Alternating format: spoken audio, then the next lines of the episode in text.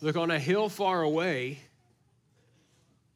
the outskirts of Madrid, stands not an old rugged cross, but the world's tallest memorial cross at the Valley of the Fallen. Got a picture here of it for you. Pictures really don't do justice to the massive scale of the cross. It's built over the 18 year period from 1940 to 1958 out of pure granite. It stands 500 feet tall. It can be seen from over 20 miles away. It's a powerful symbol. And uh, maybe someday you'll get to go and see it for yourself. I'd like to. It'd be kind of a cool thing to check off my bucket list. But that cross stands there as a powerful reminder and symbol of the Christian faith. Everybody who sees it has to acknowledge the cross. All over the world, that's the way crosses work. They are the universal symbol for Christianity. We, we adorn our churches with them so that you know this isn't just any old building. This is a Christian church. We have one, one here on the inside of our church. We have them around our neck. They mark us out as Christians. We hang them in our homes. They mark our graves. I mean, the cross is everywhere. It, it marks us out as Jesus' people. We are Christians. And yet, I think there is a downside to the pervasive use of the cross as a symbol. And it's that because it's everywhere, hard to miss, we can assume we know what it's all about when we really don't. And so that's what I want to do today. This passage is so deep, uh, we could spend weeks on it. And we're going to spend one week on it. It's crazy. I was telling Mike, preached almost 70 messages from the Gospel of Mark. And I only get to preach one on the cross. It's unfair, but it's what we're doing. And so this morning, my question for you as we begin is simple Do you know why Jesus died on the cross? I know you know he did die on the cross, but do you know why he died on the cross? You see, the cross is absolutely meaningless for you if you don't know why Jesus died there. There's no value to be gained from wearing it or putting it in your house. It's not like there are vampires out there that you can show the cross to. It's not how it works. Knowing that Jesus died on the cross is not enough. You see, the cross isn't simply a symbol of Christianity, it's the very heart of it. And that makes understanding the cross so important. In fact, one theologian of the 20th century said, He who understands the cross aright understands the whole Bible and understands the depths of Jesus Christ. The Apostle Paul said it like this The word of the cross is foolishness to those who are being those who are perishing, but for those who are being saved, it's the power of God. And so this morning, I want to walk through this passage to see the crucified king so that you'll know why Jesus died on the cross and you'll believe with all your heart that he died there for you. And this is my main idea. When you believe that Jesus' death on the cross is the only hope for sinners, you will be saved. When you believe Jesus' death on the cross is the only hope for sinners, you will be saved. And there's a lot in that phrase. And so I want to clear out some brush, do some groundwork first. I know you think it's obvious that the cross of Jesus is the only hope for sinners, but did you know that you can acknowledge the fact of Jesus' death without benefiting from it. You can acknowledge the fact of Jesus' death without benefiting from it. That's the first point I want you to see this morning. Mark has walked us through the final week of Jesus' life. He started back on Sunday, Palm Sunday, when Jesus rode into Jerusalem on the back of the donkey and the pilgrims greeted him in the streets. Blessed is he who comes in the name of the Lord. On Monday of his final week, he arrived at the temple, rendered his judgment on it. On Tuesday, he engaged with the religious leaders in debates over his authority and the authority of the law. On Wednesday, he was anointed in Simon's house by the woman with the alabaster jar, poured it out all over him, anointing him for his burial. On Thursday night, he ate the Last Supper with his disciples and then head out to the Garden of Gethsemane where Judas betrayed him. And he was delivered to the Sanhedrin early Friday morning, who had their little mock trial, and they handed him over to Pilate, which we saw last week, first thing Friday morning. And Pilate gave up all responsibility, abdicated out of fear of man, and it rendered Jesus over to be crucified. And Mark picks it up the Praetorian Guard scourging Jesus and preparing him for his crucifixion. Mark doesn't give us the gruesome details. This isn't the Passion of the Christ. There's no cat of nine tails, no flagellation or beating. Said Mark doesn't focus so much on the physical torture and pain of the whole thing as he does on the verbal abuse that the onlookers threw at Jesus. I know you, you heard that over and over. They insulted him, they mocked him, they wagged their heads at him and said, I think there are two reasons for this. First is that the, the first readers of Mark's gospel, who probably lived in Rome, didn't need anybody to explain to them the details of crucifixion. They had witnessed them before, and seeing one crucifixion is enough. You, you know what it's about. You know that it's the cruelest form of torture, ever devised by mankind. A person dies over an excruciatingly long period, sometimes as, as many as two days they hang on the cross, heaving and hoving for their final breath until finally they suffocate under the own weight of their body. Mark's readers didn't need anybody to tell them what Jesus went through in his crucifixion. They knew. But I think there's another reason. And it's that what Mark is after in his gospel is faith. He wants people to see Jesus crucified and trust in him. And so he shows us the response of the onlookers so that we'll know that that's not the way we ought to respond. You see, there were people there at Jesus' crucifixion who acknowledged that it had happened, but who failed to benefit from it for themselves. I mean, just look at these different groups. You have first the Roman cohort 480 men responsible for helping Pilate maintain order in Judea. They were chosen from the areas surrounding Judea, so they had this natural animosity and hatred for the Jews. And so once they scourged him and got behind the walls of the praetorium, that's their barracks, away from the prying eyes of the crowd, they were finally able to let the king of the Jews have it. And for them, they acknowledged his crucifixion. They're preparing him for it. Right? They're beating him within inches of his life. And then they're going through this mockery, dressing him up in purple twisting together a crown of thorns and placing it on his head, giving him a reed, a long stick that was like a play royal scepter, and then bowing before him and saying, Hail, the King of the Jews. I mean, these men acknowledged his crucifixion, but they misinterpreted it. See, what they saw was political judgment on a man who claimed to be king. And clearly, he was no kind of king. Kingship in the Roman Empire was reserved for Caesar, one they believed was the Son of God. Only he possessed royalty, only he possessed authority, only he possessed kingship. And so here, the powerful Roman Empire was rendering its political judgment on this Jew who claimed to be king. And then you've got the onlookers and the Jewish officials who, once Jesus is crucified, walk by him and hurl insults at him.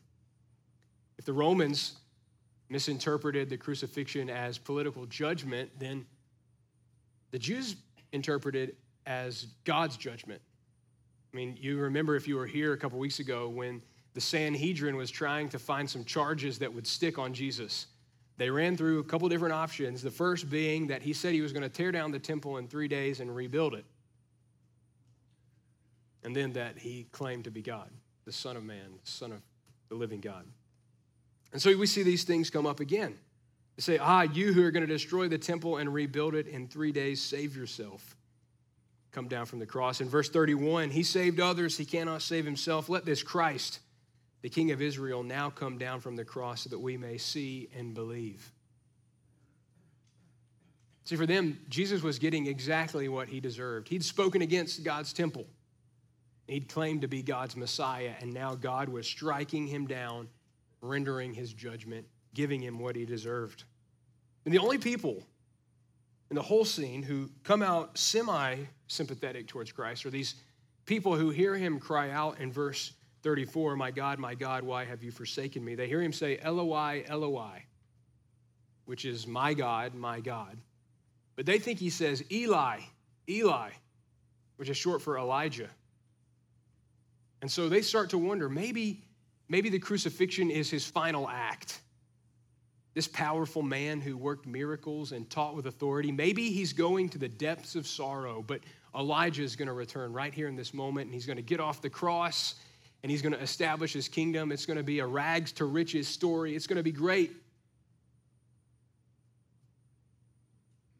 And yet, as they try to feed him the sour wine, he breathes his last and dies.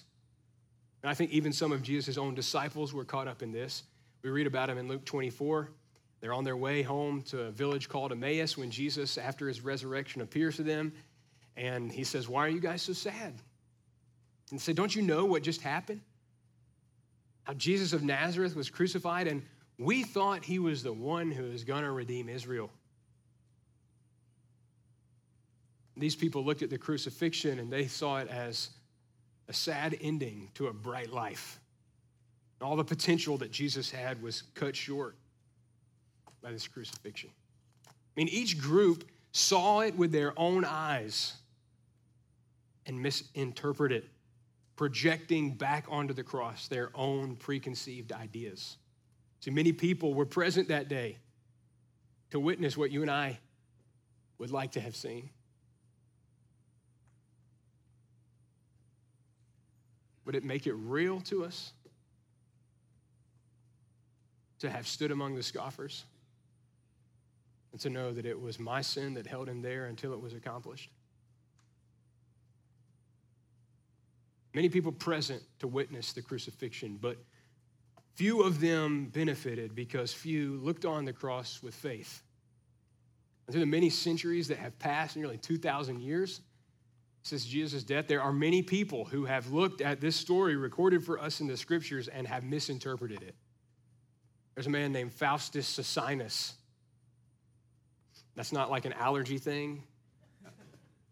He's a theologian from the 16th century who rejected the Orthodox view of the cross and said that the cross wasn't about Jesus suffering penalty for sin and saving his people. But it was about the example he set for all mankind. That we all can be like Jesus, that if we will devote ourselves wholeheartedly to obedience to God, whatever the cost, we can be saved. There are others who said that the cross is the great demonstration of God's love, and that we're like wounded children who run from an abusive father. But when we see the love that God has for us on the cross, we're drawn toward Him ready to be received by him. Other people have said the cross is the greatest demonstration of selfless love, and that the goal of our lives ought to be like Jesus and be to lay down our life for our friend. That's the essence of the cross. But you know that's not right, don't you? You know that falls short of the biblical picture. Yes, Jesus set an example for us to follow in his steps. And yes, his death on the cross demonstrates the love of God for us. And yes, no greater love than this that a man would lay down his life for his friends, and we ought to lay down our lives for each other.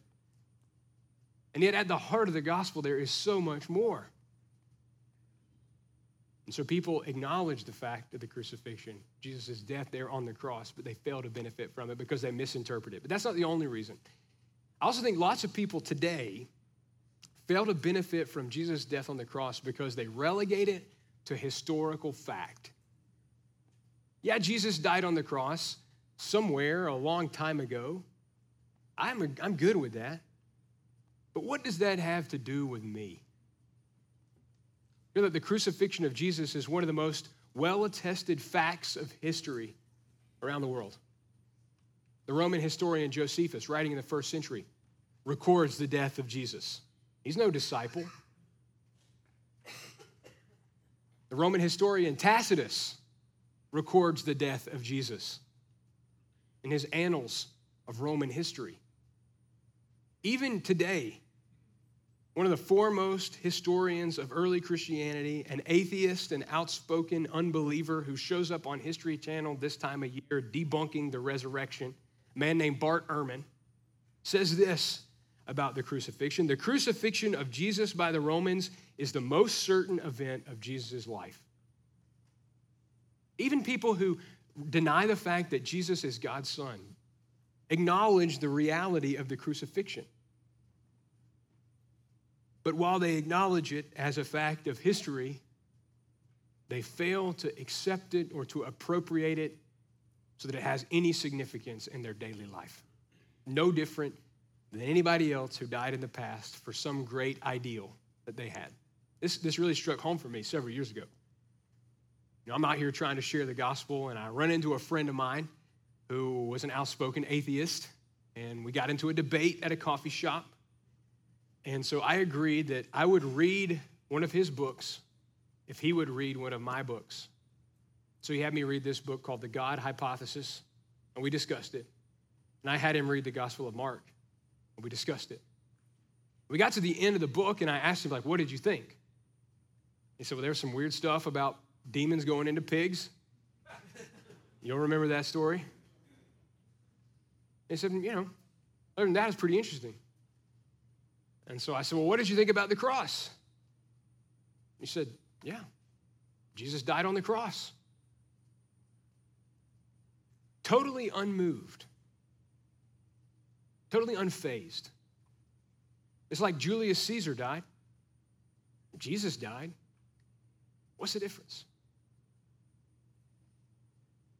And so many people acknowledge the fact of Jesus' death but they fail to benefit from it. What we're talking about this morning, what the heart of the Christian faith is, is not agreeing that Jesus died on the cross. Many people do that. The heart of the faith is believing it, banking on it, trusting in his death for your sins. That's the essence of the gospel. And so this morning, I wonder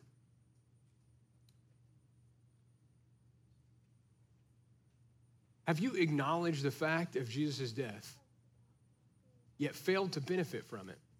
Is it some historical fact tucked away as an abstract concept, a date on some Western civilization quiz? But fail to have any meaningful significance in your life? Well, if that's you, please listen closely to the next bit of my message. Because you got two options when it comes to the cross. You can acknowledge the fact of Jesus' death and fail to benefit from it, or you can examine the facts of his death and believe. Those are your two options. You can either acknowledge the fact and fail to benefit, or you can examine the facts and believe it. And so that's what I want to do with you now. I want to examine the facts of Jesus' death. Why did Jesus die on the cross? There was another person present at the foot of the cross who saw everything that happened but responded differently to Jesus' death than everybody else. You, you saw him. In verse 39, a Roman centurion was standing right in front of him. And when he saw the way he breathed his last, he said, Truly, this man was the Son of God. Now, this Roman centurion was the man responsible for overseeing Jesus' execution. His men had driven the nails into his hand and feet, and his post was to stand there at the cross until Jesus died. This centurion had undoubtedly seen dozens if not hundreds of crucifixions. He had overseen them, he had carried them out. He'd made sure his guys followed all the checklists. Okay, did you nail his hands? Did you nail his feet? Did you break his legs? He knew how crucifixions were supposed to happen. Seen them all before. And yet, something about Jesus' death was so different that at the end of it, he says, Surely this man was the Son of God. I believe that Mark intentionally draws this centurion to the forefront so that we can hear his response. I mean, there's a few times in the Gospel of Mark where we see people calling Jesus the Son of God, but they're usually demon possessed people. The demons saw Jesus and said, We know who you are. You're the Son of God. What do you want to do with me? This is the first time in the gospel that a human being, unpossessed by a demon, rather possessed by eyes of faith, sees the truth about Jesus. This man was the Son of God. And I believe Mark shows us this centurion because this is the right way to examine his death, to take in all the details and respond in faith, to see Jesus as he truly is. See, Jesus had been predicting his death for weeks. It starts back in Mark chapter 8 when Jesus asks his disciples, Who do people say that I am? They say, Well, some people say you're Elijah, and some people say you're John the Baptist, and some people say you're the prophet. And Jesus says, Yeah, but who do you guys say that I am? And Peter says, We believe that you're the Christ, the Son of the living God. And immediately Jesus says, Okay, well then listen up. When the Son of Man gets to Jerusalem, he's going to be betrayed and delivered in the hands of men, and they're going to kill him. In Mark chapter 9, it happens again. He tells them in verse 31 the Son of Man is to be delivered into the hands of men, and they'll kill him. And when he's killed, he'll rise again three days later. But the disciples didn't understand this statement, and they were afraid to ask him for more details. He does it again in chapter 10. He says, Behold, we're going up to Jerusalem, and the Son of Man will be delivered to the chief priests and the scribes, and they'll condemn him to death, and they'll hand him over to the Gentiles, and they'll mock him, and spit on him, and scourge him, and kill him, and three days later he will rise again. In addition to these three predictions of his death, which I know you already noticed came true, he says in Mark 10 45 that the Son of Man didn't come to be served, but to serve and to give his life as a ransom for many. At the Last Supper in Mark 14, Jesus says, This is my body, which is broken for you. Eat in remembrance of me. This cup is the blood of the covenant, which is poured out for many. Drink in remembrance of me. See, all along, Jesus had been explaining to his disciples the significance of his death. He had given them the grid through which they could understand everything that was going to happen to him. They failed. They abandoned him. They ran and hid away behind locked doors. But he was going to come again to them after his resurrection and help them to put it back together to see that the scriptures had been fulfilled in his death and that he was the Messiah and Son of God. So I wonder what would happen if you and I, living after the resurrection with the benefit of God's scriptures being completed, could look back at his death using the Holy Spirit and the scriptures that He's given us to understand its significance, to really examine it. You think we could arrive at the same conclusion the centurion had? Let's see. Okay, let's see. So, why did Jesus die?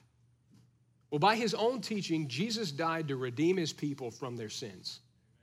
Okay, that's the reason Jesus died. He, he taught this. He said, I didn't come to be served, but to serve and to give my life as a ransom for many. Jesus had taken the Passover meal, which commemorated the death of the Passover lamb and the blood painted on the doors as God passed over his people and carried out judgment on Egypt. They were spared. And here Jesus was dying on Passover to fulfill that picture. That Jesus was dying to redeem his people of their sins by being their substitute. Now, this isn't in your notes, but it'd be worth writing down. Jesus redeemed his people from their sins by being their substitute. There's a great irony in this story that the Romans mocked Jesus as king of the Jews, and they nailed the charges against his head, king of the Jews. There's a great irony that the Jews said, Let this Christ, the King of Israel, come down that we may see and believe. They mocked him for being the Christ, the King of Israel, but that's exactly who he was.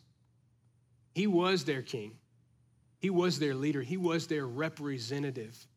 And as he was there on the cross, he wasn't dying for any sin that he had committed. He was suffering as their king, as their leader. He was suffering in their place as their substitute. And as their substitute, number two, he was suffering the penalty they deserved. See, the people of Israel had rebelled against their God. They'd committed themselves to ritual and tradition, trying to draw near to Him through sacrifices and worship, and in fact, failing to actually achieve the righteousness that God really desires, a righteousness that comes from the heart.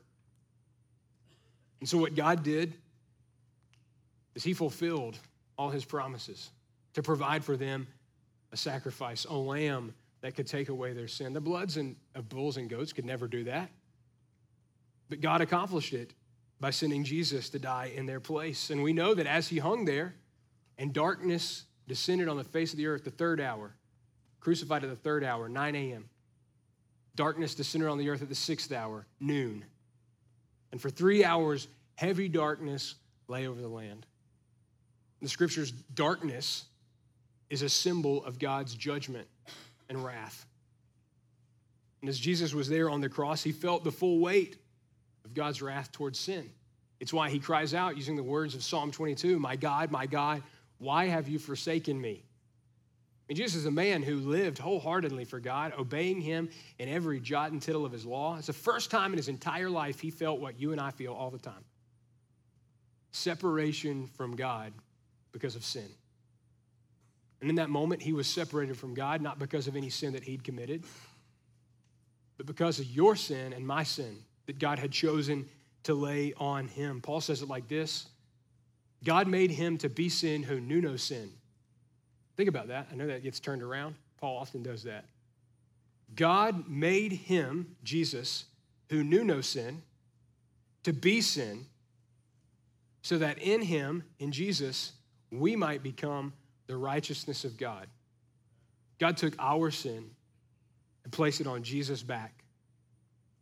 And as he suffered there on the cross, he felt the penalty that our sin deserved. What Isaiah says in Isaiah 53 6 We all, like sheep, have gone astray. We've turned everyone to his own way, but the Lord has laid on him the iniquity of us all. It's what Peter says in 1 Peter 2 24. He himself, Jesus, bore our sins in his body on the tree that we might die to sin and live to righteousness. What Paul says, Galatians 3:13, Christ redeemed us from the curse of the law, having become a curse for us, for it is written, cursed is everyone who hangs on the tree. Listen, Jesus died to redeem his people from their sins, and he did so by being their substitute, the perfect lamb without spot or blemish, on whom God laid the entire sin of the world so that he could suffer in our place, bearing our punishment. And because he bore our punishment, he could, number two, reconcile his people to God. If sin alienates us and separates us from God, Jesus pays the penalty for our separation. And the result is that he brings us back to God. And that's what we see in verse 38. The veil of the temple was torn in two from top to bottom. Now, the temple's an amazing structure. You ought to go online today, Google it. Herod's temple. See the diagram, it's massive, gold plated. You thought it'd be awesome to see that cross from 20 miles away. You talk about getting blinded by the temple in Jerusalem when the, sh- the sun hit it just right. Inside the temple, there were two giant curtains, heavy and thick. One that stood right inside the temple, barring the inside of the temple from the courtyard, and one on the inner court of the temple separating the holy place from the most holy place. Mark doesn't tell us which veil tore. He just says the veil of the temple was torn in two from top to bottom. And I've wrestled with it all week. Which veil was it?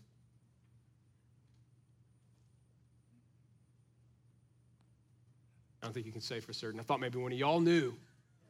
Either way, either way, the temple veil was torn.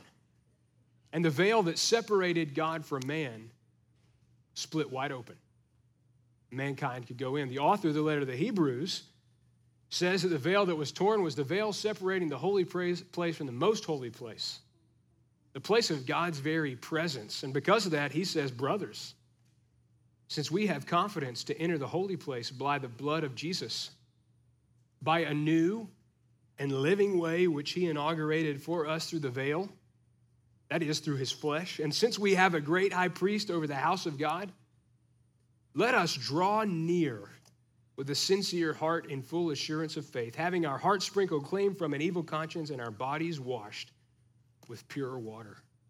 Listen, because of Jesus' death on the cross, his people are reconciled to God. Paul says it like this in Colossians 1:20 that through Christ God was reconciling all things to himself, making peace through the blood of his cross.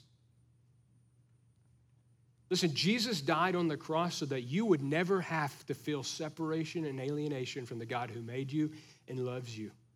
He suffered the penalty for you so that there's no condemnation for those who are in Christ Jesus. And He opened up a pathway into God's presence. You are washed in the blood, you have been cleansed. There is nothing whatsoever that could separate you from the love that God has for you in Christ, and you belong in His presence. That's why Jesus died on the cross.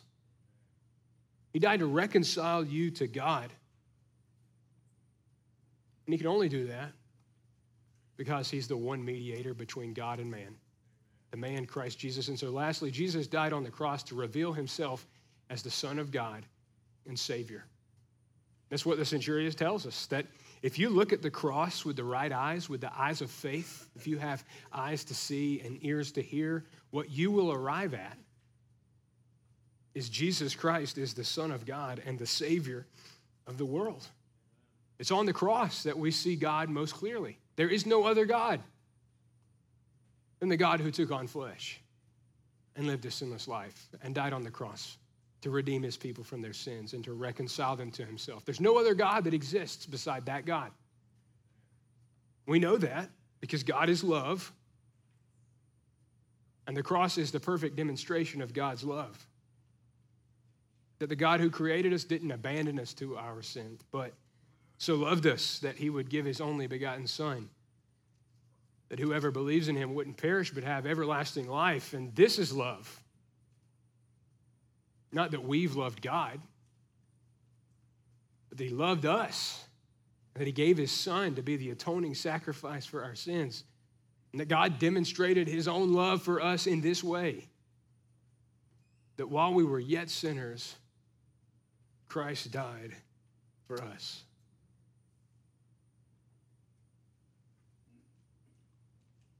This morning, do not let the cross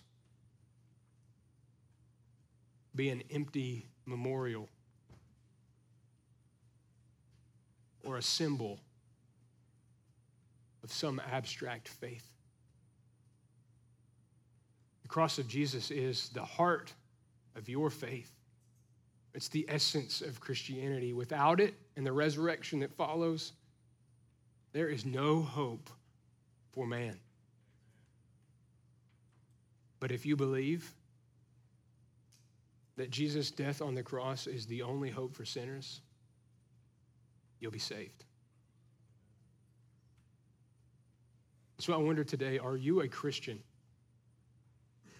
I'm not asking do you wear the cross, I'm asking if it is by the door of your house. I'm asking, have you examined the facts of Jesus' death and believed it with all your heart?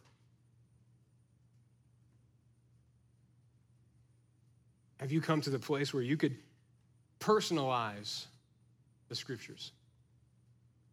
That Christ Jesus died for my sins according to the scriptures. That he himself bore my sins in his body on the tree that I might die to sin and live to righteousness. If you can't say that you've ever done that, if you have never come to a point in your life where, like the centurion, you say, Surely, surely if Jesus died on the cross to redeem me from my sins, surely if Jesus died on the cross to reconcile me to God, surely if Jesus is the Son of God and the Savior, then he deserves everything I am. He deserves more than a necklace or a bracelet. He deserves all that I am and all that I have. this morning, today, today, like right now, the time to settle that for yourself. Maybe you need to pray a prayer. Jesus, I believe that you are the Son of God, that you are my Savior, that you suffered in my place. You felt the full weight of God's wrath for me. Please help me to trust you and to believe you, to follow you. Just a minute, our band's going to play. I'd love to celebrate that with you. It, literally, Jesus says, that all of heaven rejoices when one sinner repents. And all I'm asking is the privilege of celebrating with them. Not asking you to embarrass yourself. I'm just asking you to celebrate what God's doing in your life. Maybe you know you, you've you've accepted Christ. You've done the whole centurion thing. But over time, as you've gotten farther and farther away from that solemn moment, the cross has lost its meaning and value to you. You've forgotten what it means to, to feel the, the love of God when you first accepted forgiveness of your sins through Jesus' death. Maybe today's the day you get back there. Like maybe God has worn down all the calluses off your heart and you are moved. You say, I'm never going back there again. I never want to forget, Jesus, what you did for me. Help me to live in the reality of your cross. Maybe you need prayer of some kind. Our, our band's going to come. We're going to have prayer partners in the back. I'll be down here at the front. Would love to pray with you. Maybe you want to make this your church home. You want to belong to a people serve the crucified King. We'd love to welcome you. Put our arms together and serve him in Luling. Will you pray with me?